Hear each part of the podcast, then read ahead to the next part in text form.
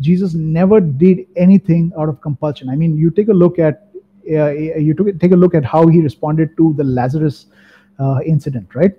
He never went running the moment he heard the news, oh, Lazarus is dead. He didn't jump around. He saw heaven. He knew his heavenly reality, and he responded accordingly. There was no urgency that he responded to.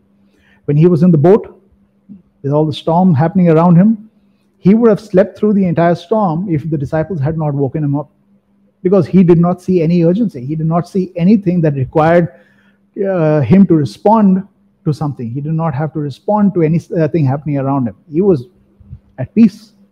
That's the life of heaven.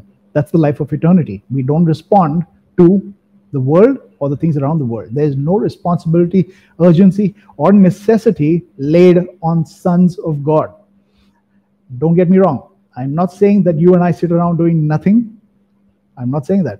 I'm saying the idea is to have a relationship with God so that everything that happens in our relationship overflows into our life. And that is where productivity reaches its levels, its max levels, right?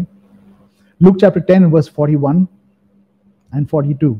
It says, "But the Lord answered and said to her, Martha, Martha, you are worried and bothered about so many things, but only one thing is necessary. And Mary has chosen the good part, which shall not be taken away from her." Now, if you know the story, you know what actually took place. There was food that was required to be cooked, and nobody was cooking the food. Mary was busy observing Jesus, spending time with Jesus, getting to know Jesus. She was busy, right? But Mary came complaining, uh, sorry, Martha came complaining, saying like, look, what's going on? I mean, I'm cooking, I'm slogging in the kitchen. It require Everybody requires food, but she's not helping. And this is what Jesus' response was. What Mary has chosen is what was necessary. It is the good part.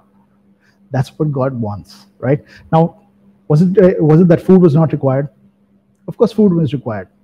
But here's what Jesus had to say. You prioritize your life in such a way that everything takes care of itself. How? Heaven will show us. God will show us. The Spirit will show us. Everything works together for our good according to those who love God and are called according to His purpose. If you set your eyes on what is necessary and what is really important to you, you prioritize what is really important to you, that is what you will give attention to. If you prioritize Jesus, you if you prioritize the Father, the Holy Spirit, you prioritize heaven and eternity, accordingly, everything works out around you according to what you need without you having to do or put in effort to get things done. It just works out. How? You don't need to bother. You don't need to worry about how things get done. It just gets done. You choose what you need to do. You prioritize what you need to get, what you want.